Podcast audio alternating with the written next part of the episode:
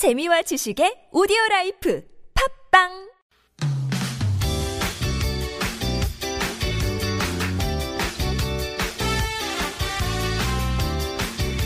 빅데이터를 통해 세상 돌아가는 이야기 살펴봅니다. 빅데이터 세상.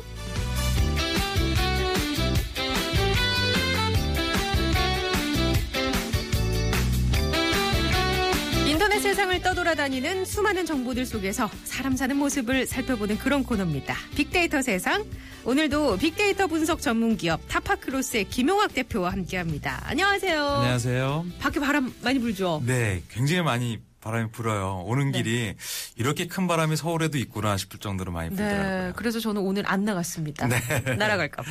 어제까지는 한여름일 방불케 할 정도로 네, 굉장히 좋았고 더웠었는데 그래요. 예, 밖에는 PD가 웃고 있네요.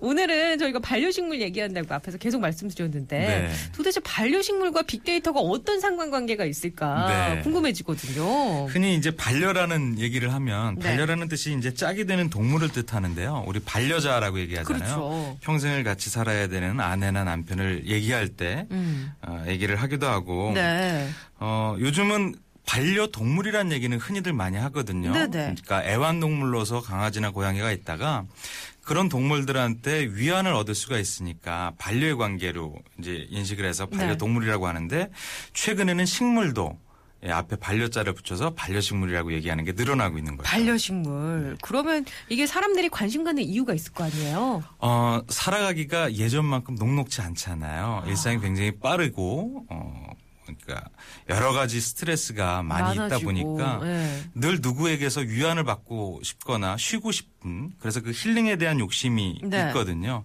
그런 것이 아마 기저에 깔린 이유가 아닐까 싶습니다. 그리고 제가 생각했을 때는 요새 뭐 황사다 미세먼지다 네. 그런 게 있잖아요. 그렇죠. 그래서 뭔가 이게 이게 근본적인 해결은 안 주겠지만 네. 그래도 느낌상 왠지 깨끗해지는 것만 같은 우리가 흔히 식물 정화. 그러면 네. 꽃 그러면 예전에 관상수나 네네. 아니면 공기 정화 용도, 기능적 용도로 많이 썼는데 이제는 정말 위안을 얻고자 하는 음. 어, 존재로서 식물을 인식하고 있는 거예요. 2013년도에 삼성 경제연구소에서 발표를 한 내용이 있는데 네네. 힐링에 대한 욕망이 왜 일어나고 있는가에 대한 원인 분석이었어요. 첫 번째로 장기화된 불황으로 스트레스가 늘어나고 있고요. 두 번째로 가까운 가족이나 지인으로부터 일상적인 배려나 위로가 어려워진다. 세 번째로는 사회에 대한 부정적인 인식이나 비관론이 확산되고 있다. 네 번째로는 정신과 신체 실적인 치유 효과가 이런 힐링에 대한 어, 상품에 대한 욕구가 커졌다는 걸로 원인 분석을 했는데요. 네네. 쉽게 말씀드리면 경제적인 어려움이 길어지고 또 최근에는 취업하기도 굉장히 어렵잖아요. 그렇죠. 그리고 일상에서 굉장히 바쁘게 살아서 이른바 번아웃 증후군 다 에너지를 쏟고 그렇죠. 나서 예, 탈진하는 형태의 신드롬 같은 것도 많이 일어나요.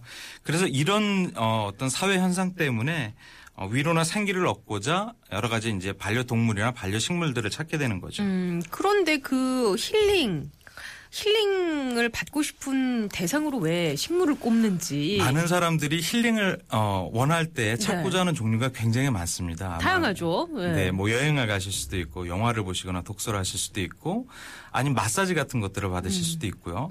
작년 재작년에 굉장히 유행을 했는데 coloring book이라고 이렇게 색채 놀이 있지 않습니까? 무념무상으로 그냥 네. 계속 색칠하는 삼매경에 빠질 네. 수 있는 그런 것도 이제 힐링에 대한 트렌드로 나타났던 현상인데 그런 것 중에 일환으로 식물들을 키우면서 힐링이 되고자 하는 어, 음. 일들이 많아지고 있는 거죠. 예, 예. 근데 이제 사실 반려라는 그 단어를 붙였을 때 인기가 있는 식물들이 네. 어떤 게 있는지. 네, 그래서 네. 이제 빅데이터 분석을 해보니까 여러 식물 중에도 특히 선인장이나 다육식물처럼 어, 작고 관리가 편한 식물들이 인기를 끌고 있어요. 몇 가지 소개시켜 드린다면 은전이나 리틀잼, 팡파레 같은 귀여운 이름의 다육식물들이 있습니다. 네네. 이런 것들이 대개 한 달에 물을 한두 번만 주어도 굉장히 잘 자라는 특징을 갖고 있습니다. 음, 그 초보자들도 키우기 쉽겠네요. 그렇죠. 우리가 네. 흔히 예쁜 꽃을 선물 받아도 잘 관리를 못해서 죽잖아요. 그렇죠. 그렇기 때문에 이제 이 반려식물들은 관리가 용이한 것들을 많이 키웁니다. 특히 뭐 유리병 속에 넣는 식물 같은 테라리움이라든지 아니면 천장에 매달 수 있는 행인팍 같은 손이 별로 가지 않아도 알아서 잘 크는 이런 식물들이 인기를 많이 끌고 있습니다. 그러면은 그 실제로 SNS 상에서 이 인증샷 같은 것도 많이 눈에 띄나요? 반려 식물과? 최근엔 이미지라고 하죠. 사진 네. 같은 것들을 올리는 SNS가 굉장히 많잖아요. 네. 그곳에 반려 식물들을 올리고 자신하고 관계 맺고 있는 사람들한테 내가 이 식물을 어떻게 교감하고 소통하면서 위안을 얻는지에 대한 글들이 많이 공유되고 있습니다. 네, 네. 제가 하나 소개시켜 드릴게요. 예. 2016년 4월 3일, 4월 13일 스투키 입양일이다. 키우던 스투키가 다섯에서 둘로 줄- 줄었다. 다 신경 써주지 못한 내 탓이다. 살아남은 둘과 새로 입양한 셋을 합쳐서 이제 다섯이 되었다. 이번에는 신경 많이 쓸게. 아, 이런 식으로 기록을 남기는군요. 네, 그러니까 식물을 가져온 것도 입양일이라고 표현을 하고 네. 잘 케어해주지 못한 부분에 대한 반성과 네. 앞으로는 더 많은 교감을 나누겠다는 얘기가 올라오고 있는 거죠. 아니 저희 카카오톡으로도 서혜령님께서 다육식물인 저는 개발선인장을 사랑합니다. 이름이 개발선인장이래요. 예. 네. 남편보다 다육이를 더 좋아합니다. 라면서 사진을 이렇게 주셨어요. 네. 이- 보셨어요? 제가 말씀드린 그런 현상인 거죠. 그러니까요. 그리고 정말 이렇게 키우면서 어떤 느낌들을 저희에게도 주셔서 좀 소개를 해드리고 싶습니다. 0558번님의 문자 좀 소개를 해주실래요? 정답은 선인장이고요. 네. 제 반려식물은 10년 넘게 키우고 있는 느티나무 분재입니다.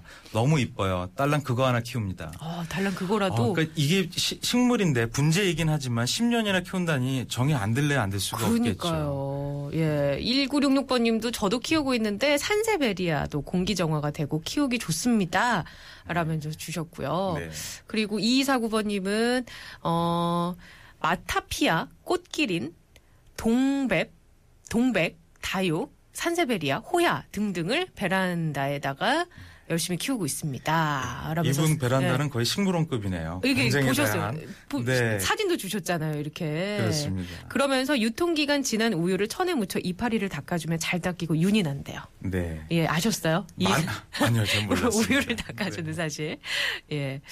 2249번님께 선물 보내드리면서 정답은 선인장이었고요. 또 1365번님은 선인장 키우고 싶은데 빌라에서 살아서 키우기가 힘듭니다. 가운데 집이라. 햇볕이 잘 안 든다는 얘기신가요?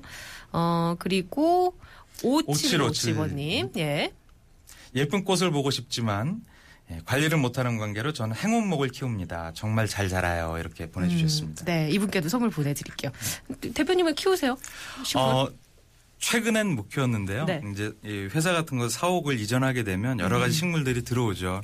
관리를 하려고 하는데 잘 안 됩니다. 할 일이 많으시니까 네. 빅데이터 분석하셔야 되니까 예. 밑에 직원분들에게 예. 자 오늘 이렇게 저희 반려식물 얘기 나누고 있는데 음, 정답과 관련된 노래 한 곡 골랐습니다. 함께 들어보시죠. 에피톤 프로젝트 선인장.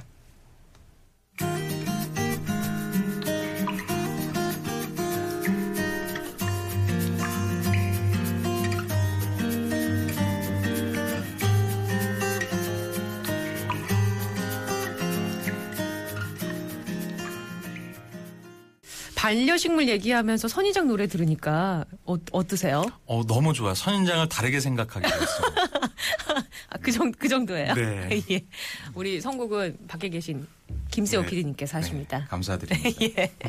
오늘 이렇게 빅데이터 세상에서 반려식물 얘기하고 있는데 빅데이터 상에서는 이 반려식물과 관련해서 어떤 변화를 찾아볼 수 있을까요? 네, 그래서 지난 2년간 빅데이터 분석을 해봤는데요. 2014년 대비 2015년도에 언급량이 무려 69%나 증가했습니다. 반려식물 관련된 그러니까 네, 언급량이요? 관, 관심 자체가 폭발적으로 증가하고 있는 네네. 거죠. 시기열적인 변화가 있는지 추이 분석을 해보니까 대개 봄이 시작되는 3월서부터 언급량이 크게 늘어나는데 이게 계절에 대한 변화 요소가 거의 없이 겨울까지 쭉 고르게 이어지고 있다는 거예요. 아. 그러니까 계절 영향 없이 늘 네. 1년 내내 음. 반려식물에 대한 관심이 있다라고 볼 수가 있는 것이죠. 그럼 이제 이게 어떤 뜻으로 해석할 수 있을까요? 그래서 이제 키- 어, 연관 키워드 분석을 네. 해서 카테고리를 좀 나눠보면 활용이나 주문, 문의 같은 단어들이 굉장히 고순위에 나오는데 실제 관심이 구매로 이어지고 있다는 증거겠죠. 음, 사고 싶어하는 사람들이 많아진다는 얘기잖아요. 그렇습니다. 사고 난 경험담들도 많이 올라오고 있다는 얘기고요.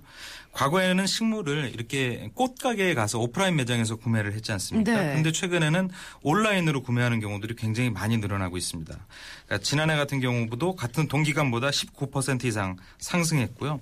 온라인 마켓에서도 이렇게 어, 꽃을 카테고리화해서 주문할 수 있게끔 편하게 배려를 하고 있고 네. 실제 온오프 매장에서는 홈 가드닝 세트라는 이름으로 이렇게 아파트 같은 데에 작은 정원을 만들 수 있는 맞춤형 상품을 만, 어, 마- 어, 준비하고 판매하고 있기도 네, 합니다. 네. 그러니까 이게 제가 저도 이 방송 시작하기 전에 그 모 포털 사이트에 이렇게 공기 정화 식물 이렇게 쳐봤더니 엄청 이게 쇼핑하기 편하게 네. 이그 꽃이나 뭐 어떤 식물에 대한 정보며 사진이며 이런 게 네. 딱 뜨는 거 보니까 아, 정말 쇼핑하기 편하구나. 사실 그렇죠.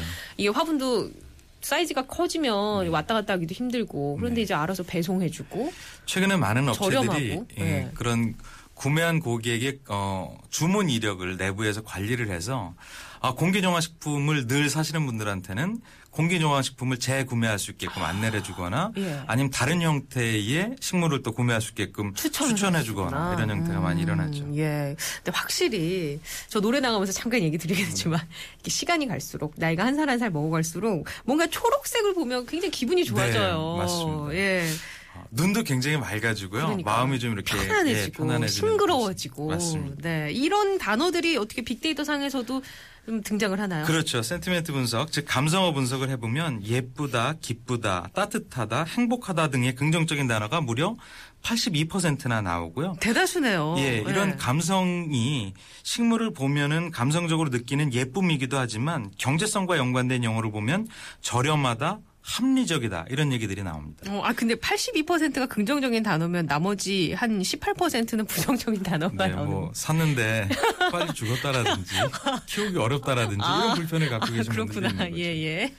그리고 또 어떤 게 있어요? 그 단어와 연관해서. 어, 실제로 네. 좀 전에 말씀드렸던 것처럼 가성비와 연관되어 있는 음. 내가 위로받고 싶은데 식물의 구매비 자체가 네. 다른 어떤 어, 힐링의 수단보다는 굉장히 저렴해서 음. 어, 비용 대비 만족도가 높다는 얘기들이 많이 네, 나오고 네, 있기도 네. 하고요.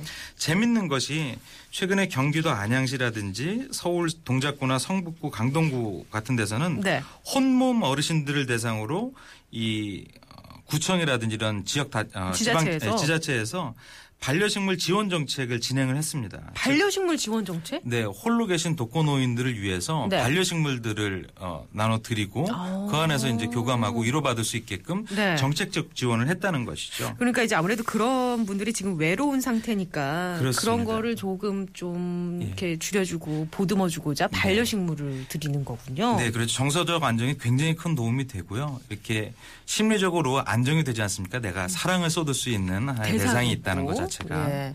자 그러면 이 반려식물에 대한 이야기를 정의를 좀 해주신다면요. 네, 반려식물이 왜 필요한지를 말씀드렸던 것처럼 네. 위로받고 싶은 욕망이 굉장히 증가하고 있습니다. 이거는 아마도 현대 사회가 갖고 있는 숙명적인 특정이 특징일 거라고 보여지거든요. 네네. 상당히 오랜 기간 이런 힐링에 대한 산업적인 니즈가 있을 거라고 생각이 되고요.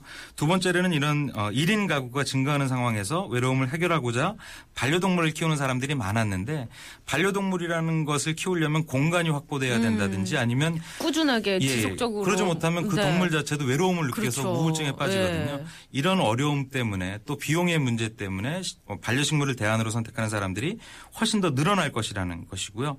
어, 이렇게 어, 비교적 상대적으로 비용이 저렴하다 보니까 아까 말씀드렸던 것처럼 어, 정책적 수단으로 반려식물이 작용되는 경우들도 굉장히 많아질 것으로 생각이 됩니다. 음. 네. 가장 중요한 거는 반려식물이 그냥 바라보기만 하는 상대가 아니라 반려식물에 대한 책임을 가지고 서로 교감하는 형태로만 가야지 어, 진정한 반려의 의미가 되새겨지지 않을까 네, 싶습니다. 네, 알겠습니다. 그만큼 우리가 또 생명이니까 책임감을 갖고 지켜보는 것도 중요할 것 그렇습니다. 같습니다. 자, 오늘 빅데이터 세상 타파크로스의 김용학 대표와 함께했습니다. 감사합니다. 감사합니다. 지난 29일 울산 동구 한 주민센터에 30대로 보이는 젊은 남자가 찾아왔답니다.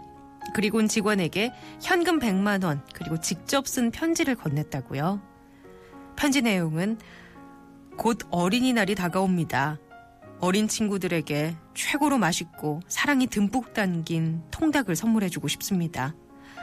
이 친구들이 어른이 됐을 때 통닭 한 마리에 조금이나마 행복했던 기억을 가졌으면 하는 바람입니다. 현대 중공업 협력업체 노동자. 아시다시피 요새 울산 동구는 분위기가 무척 뒤숭숭하다고요. 조선업이 극심한 불황을 겪고 대규모 구조조정 이야기까지 나오다 보니까 동네 분위기도 무겁게 가라앉은 겁니다. 아마 자신을 현대중공업 협력업체 노동자라고 밝힌 걸 보면 이분의 사정도 크게 다르지는 않을 거예요. 그런데도 이 어린 친구들에게 통닭을 사주고 싶다며 적지 않은 돈 100만 원을 선뜻 내놓다니 참 대단하죠. 편지 끝엔 이런 말도 적혀 있었다고 해요. 회사가 힘든 시기를 겪고 있습니다. 인원 감축으로 큰 시련을 맞는 가정이 없길 바랍니다. 이름을 밝히지 않은 이 젊은이의 따뜻한 마음 씀씀이가 여기까지 전해지는 듯 합니다.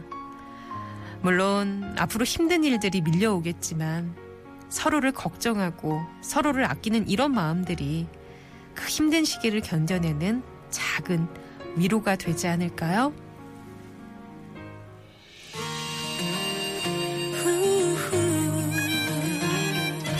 네, 오늘 라디오 와이파이 최지은입니다. 끝곡 정은지예요. 하늘바라기.